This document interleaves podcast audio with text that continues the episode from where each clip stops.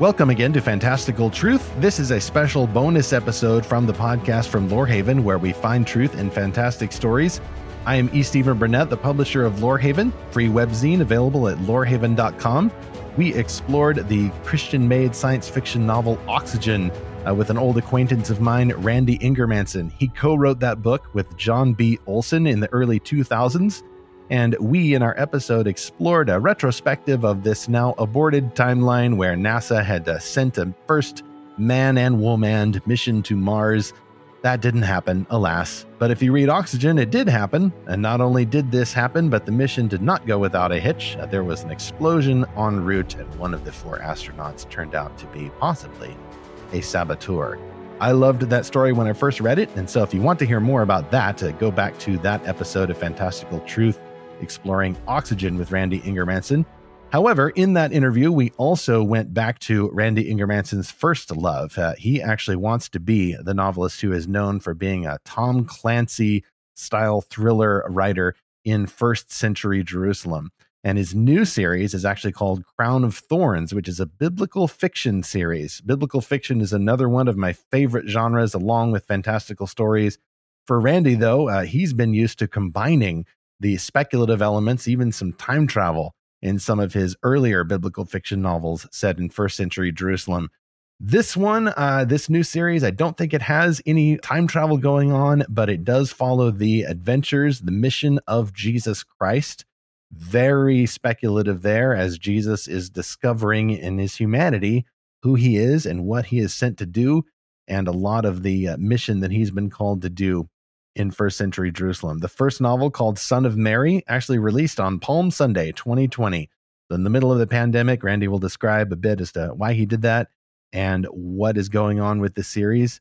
We also talk a lot about biblical fiction as a genre, and in particular, what we do when we're reading the Gospels and seeing some details that might seem to be contradictory. Or what do Christians think about the Bible itself, and how can we enjoy and speculate about what truly happened in the Bible's true history through the genre of biblical fiction? Let's pick up with that interview now. Let's move on to the biblical fiction that you've written, Randy. You started with Transgression, as we mentioned. From there, you did two other books that continue that story. There's the City of God series called Premonition and Retribution. I really enjoyed those. Those continue what happens with Ari and Rivka as they are trapped in first century Jerusalem. The wormhole has winked out. And not only that, but the Jewish, the invasion of Jerusalem in AD 70 is coming. Rivka knows her history as best she can, and so she actually takes on a bit of a role of a prophetess. Not sure if that violates the Federation's time travel prime directive there. She does her best to stay out of the way, but you know, and every once in a while she might get something wrong. Those were really good, and they were also really gritty. Certainly from a Christian publisher. Remember in particular a crucifixion scene where you go through and portray exactly what happens. Wow, you lose control of your body, and you know, right.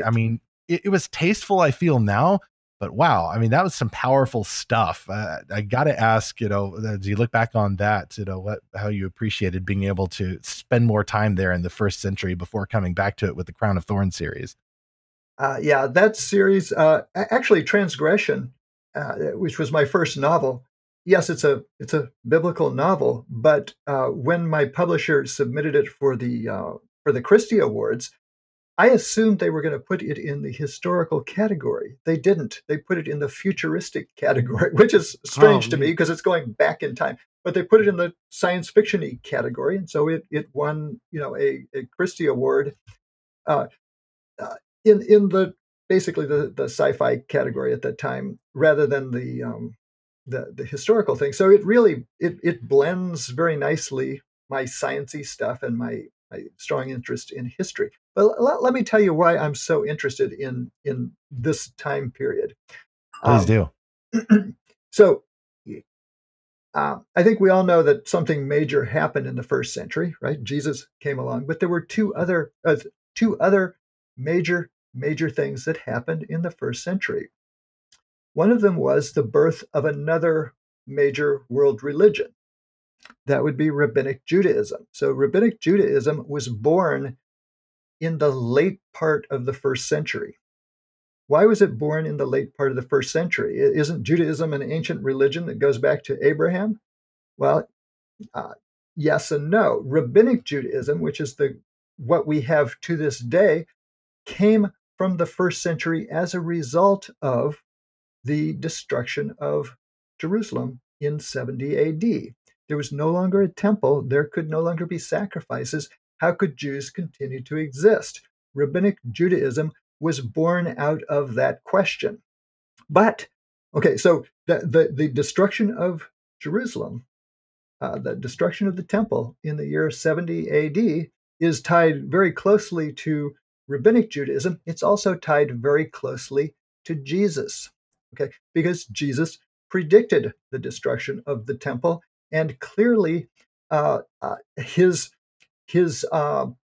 conflicts with the powers that be were closely tied in to the powers in the temple, the Sadducees, and closely also tied into the Pharisees, who were the people who ultimately became the founders of Rabbinic Judaism. So there were three incredibly significant things that happened in the first century. There was the Jesus movement, Rabbinic Judaism, and the destruction of Jerusalem. They're all tied together in a very tight way. And I wanted to explore that in this series. I've understood that at some intuitive level now since the mid-80s, but the more I learn about it, the more I recognize just how tightly those three things are tied together.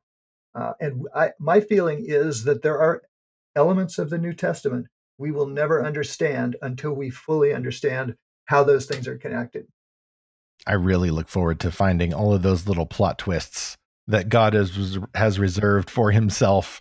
And then we'll get to just open our eyes wide as if we're getting a director's commentary. Wow, I never saw that before. And like all the top theologians in the world, you know, they may have gotten fairly close to some of them, but just missed this one little one that just undergirds how amazing the plot was that God was putting together. Jesus, by the way, makes that prediction in Matthew 24. It's one of the saddest moments, I think, in the New Testament, where he says, "Do you see these stones? I tell you, not one of them will remain on Mark top 13. Of the other." Yes. Yeah, the parallel text there.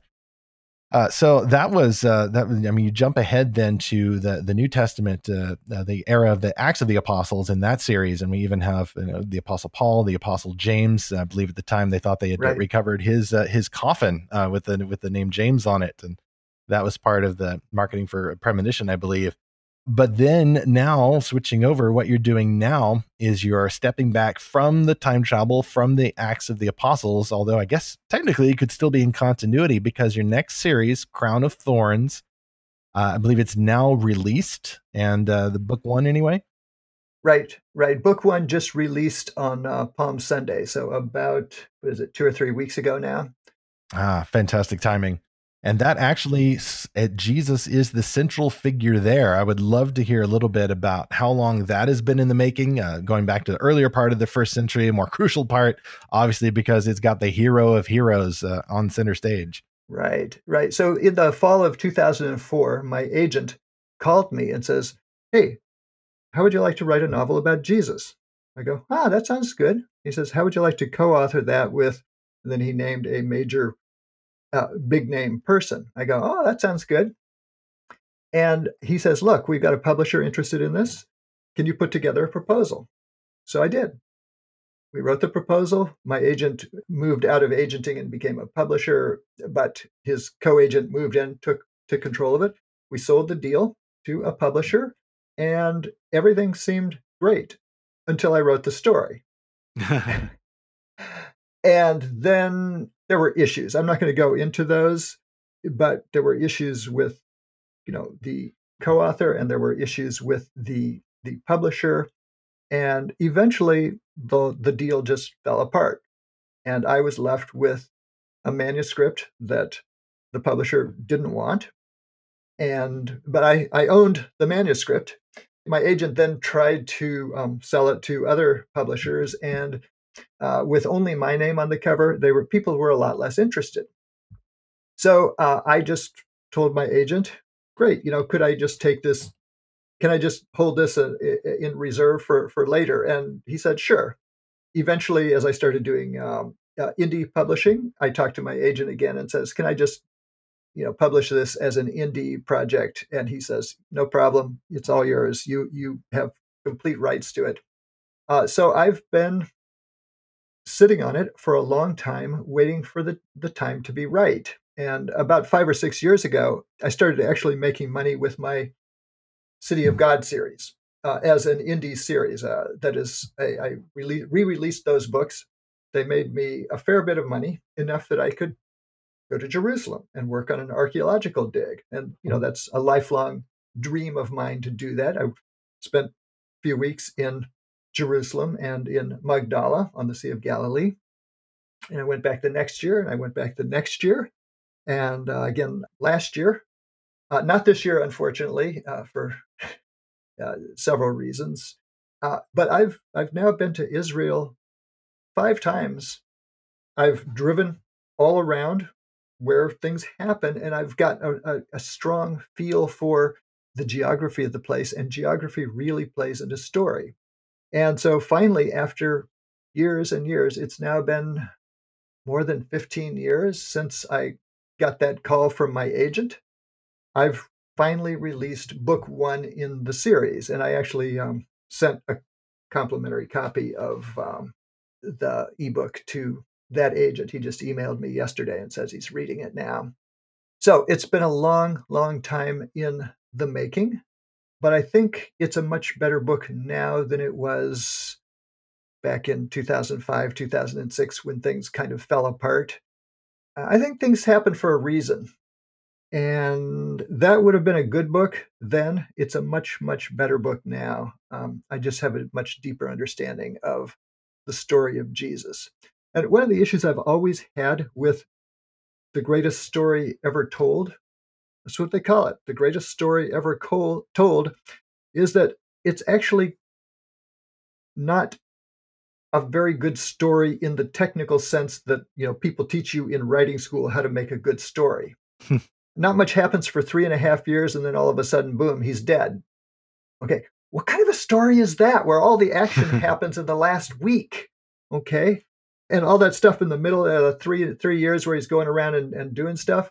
A lot of that is actually kind of boring as it's portrayed in movies. I hate to say it, but I don't find most of the movies that I've seen on Jesus interesting. So I wanted to. Well, it's very episodic. Yes. Yeah. It's trying to adapt it faithfully. It's very episodic. Yeah. What's the connection between this and that? So I've tried to kind of figure out what are the connections.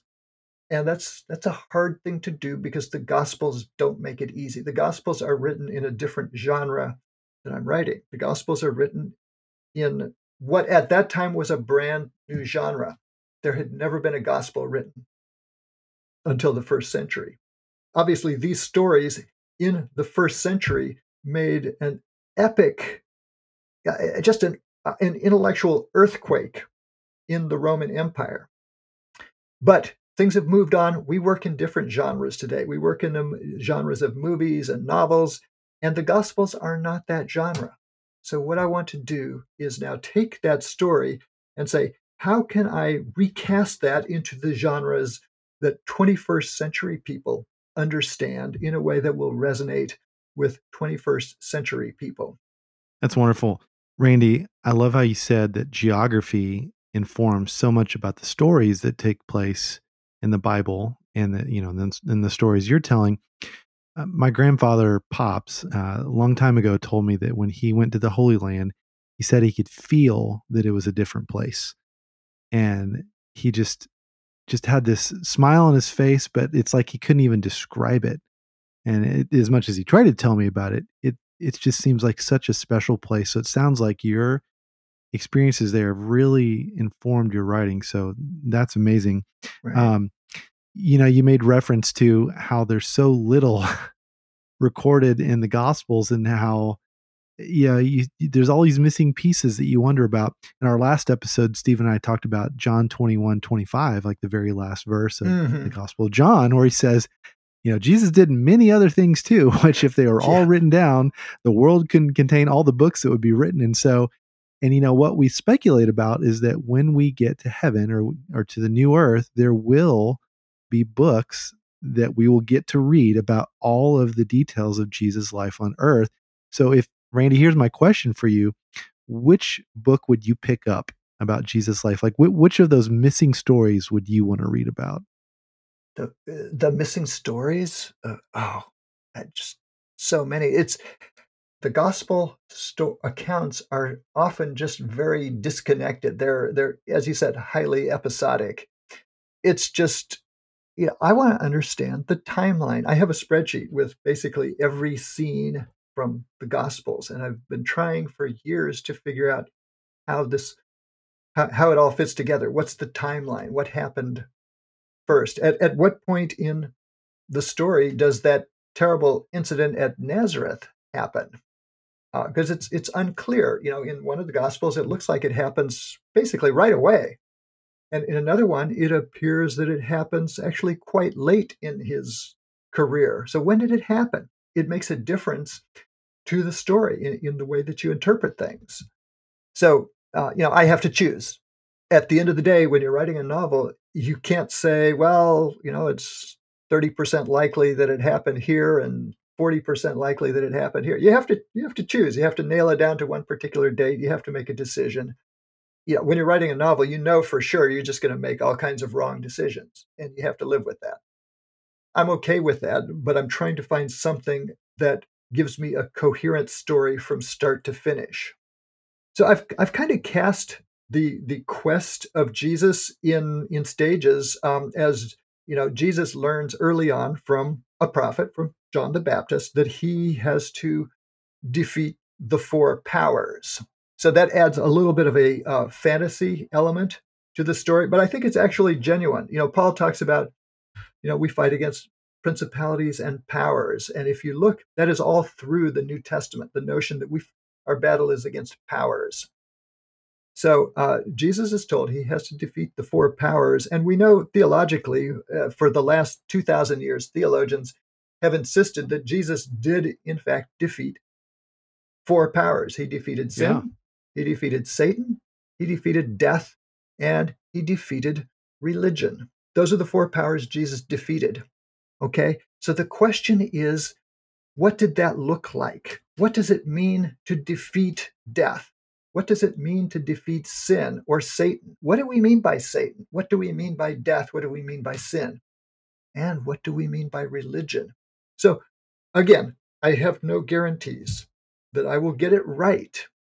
What I want to do is just, you know, stimulate thought on this so that maybe someone else can get it more right. We don't have to be perfect here. But I do think that there are some deep themes in the Gospels that you know, I'd like to explore. Well, that's perfect. You know, I think too often we hold up novels in fiction as though it has to be 100% accurate, as though it's a science book, right, a science textbook. Right. But you're right. If fiction is all about stimulating thought and kind of wondering and imagining and speculating, and that is a good thing, not because it could lead us away from the truth, but it could lead us deeper into the truth. And sometimes we have to take those risks and say, well, maybe it happened like this, and then we get to really dig into it deeper. I'm almost tempted to jump the gun and go ahead and do that podcast episode we have planned, Zach, exploring the purpose and the definitions and expectations of biblical fiction, because that may be, I would say that in terms of genre, that may be my second love after all the fantasy genres, sci-fi and such. It's such a promising and rewarding form of story. And Randy, you mentioned that the Gospels can seem very fragmented. That's because of the expectations of the genre. You know, if you pick it up and expecting an exact point A to point B linear progression of the ministry of Jesus, well, even then things are going to be very fragmented because that's how real life runs. But that's not the purpose of the gospel writers, who have their own emphases in mind of what to emphasize about the ministry of Jesus. Like Matthew, for example, famously really likes the Jewishness of Jesus and those kingdom motifs and the kingdom of heaven. Right. Mark really likes the speedy moments, the immediacy of the thing, and Luke likes the emphasis on helping the marginalized and the oppressed, and John just really likes the idea of, you know, the Son of God and the light and all those all the symbols, and John is even more thematic, you know, choosing a specific amount and a specific set of miracles to emphasize. So you got to know the difference between the gospel writer's purposes and then the purpose of a Christian author who is adapting the story or exploring other fictional aspects worked in alongside the historical events. And so it's not about, you know, just reenacting the gospel blow by blow, but not contradicting what is there and understanding that God's word is sufficient. But we do have room to imagine what might have happened with Jesus or with his followers or with anyone else, like, you know, Judah Ben-Hur or someone who's a fictional character inserted into that universe. Yeah, there's deep themes here. The Gospels open up a whole lot of questions that they don't answer. And theologians have been working on those for another 2,000 years since then. What does it mean to say Jesus is God incarnate? What does it mean? What does the atonement mean? How does that work? People have been wrestling with that for 2,000 years, and it's still hard. It's still hard. So I think that there's room for, you know, a novelist to sit there and spin out a few stories and jiggle people's neurons, as I like to say. Yeah, and Randy, when we were talking offline earlier this morning, you said to me that stories keep us alive. Can you tell me more about what you meant by that? Right. I actually came up with that idea a few years ago. I was speaking at a writers' conference for romance writers in New Zealand. And so they asked me to talk about the future of publishing. I go, oh, I don't know anything about the future of publishing, and they want me to talk for an hour on it? What am I going to say? So it finally occurred to me that I should think about the past of publishing. What is the past of story? What has story done for humanity over the ages? So I realized that in our ancient past, you know, we had people living in small villages. And so I told this story to the, you know, romance writers in New Zealand about a tiger hunt, or I think it might have been a lion hunt at the time. But so the village is threatened by a tiger. Okay, and so they go out. They know exactly what they need to do. They need to surround the tiger, and then the tiger is going to try to break out of the circle, and he is going to attack the weakest link in that circle. He's going to look for the weakest man. And so I told the story from the viewpoint of the youngest man in the village. He's just come of age. He's small, he's weak, and he's terrified because he knows that the tiger is going to come for him. But he also knows exactly what he must do. When the tiger comes from him, the last thing to do is to turn and run, because the tiger will attack you, kill you, and then escape. And then the tiger will continue ravaging the village. The thing to do is face the tiger. And how does he know that he must face the tiger? He didn't learn it in tiger hunting school.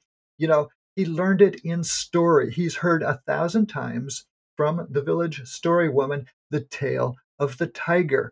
He has lived the story of the tiger hunt from the point of view of the hunter. And he knows that he must face the tiger. When the tiger is as close as possible, he must throw his spear, and he will either kill the tiger or not kill the tiger. He may die or he may live, but he must face the tiger. He must face his deepest fears, stand up to the tiger, and take his best throw. And in this particular telling of the tale of the tiger, he kills the tiger. And at the end of the story, the village, everyone is celebrating. They're feasting. They've skinned the tiger. They bring the tiger skin and put it on our hero. And then the village story woman tells the tale of the tiger. And as he listens to the tale of the tiger, he realizes that, yes, I killed the tiger, but it's not only me who killed the tiger. Also, the entire village killed the tiger. They participated. Also, the village story woman killed the tiger by telling so many times this tale of the tiger. But there's something else that killed the tiger. And this is really deep.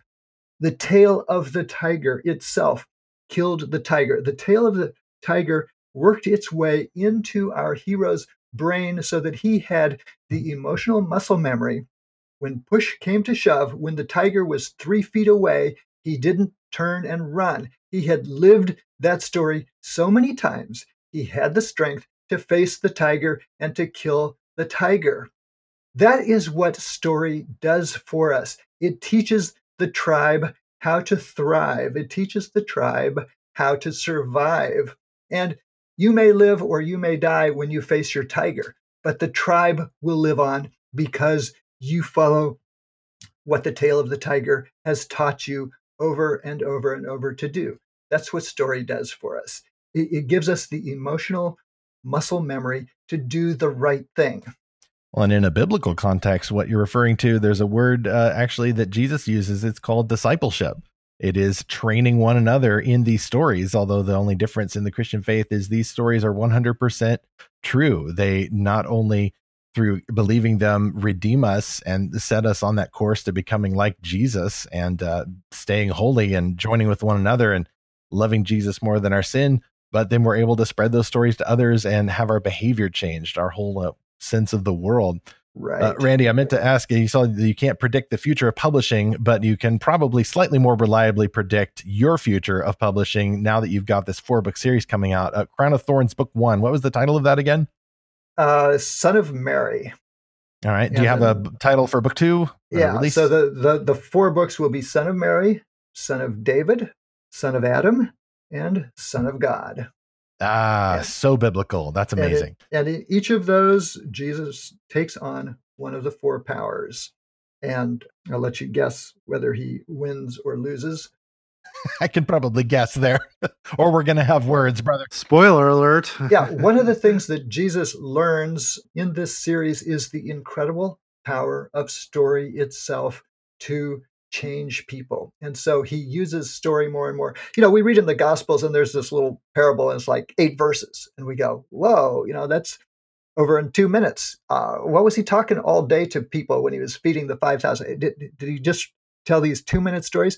My hunch is he told these stories in much more expanded versions. And we just have kind of the cliff notes of the cliff notes. Okay, so I think that he told much longer, much more interesting stories than the ones that we have. And variations on the same stories, which explains some of those conflicts that people come up with. Oh, it sounds different here. It's like, he told it twice, and he changed it up a little bit to keep people on their toes. So actually, in my novel, I tend to take some of those stories and expand those out in various ways, or I show how they may have evolved, because, you know, he probably reused stories. He probably told the same stories hundreds of times, often in slightly different contexts. That's what we do. If you have friends, if you've talked to them long enough and heard them talk long enough, you know all their stories, right? And you know that they never tell it the same way twice. Jesus, we're all human. We're not robots. We reuse our same material over and over again. I think Jesus did too. No, it's the same thing with the gospel writers, because even though everything in there Christians believe is inerrant, they're going to have different emphases and they're going to tell things in a different order. And a lot of those conflicts that we think or that we hear might be in the gospels can be explained simply by acknowledging the humanity. There's going to be different ways that the gospel writers tell things. It's still true. It's just told a little bit differently and in a little bit different order. Our thanks again to Randy Ingermanson for joining us to explore not only his foray into science fiction, but his first love of that first century thriller fiction. You can find out more about Randy at www.ingermanson.com. Check out that Crown of Thorns series, starting with the novel Son of Mary. And join us again for our regularly scheduled episodes on Fantastical Truth from Lorehaven as we continue to seek and find fantastical truth.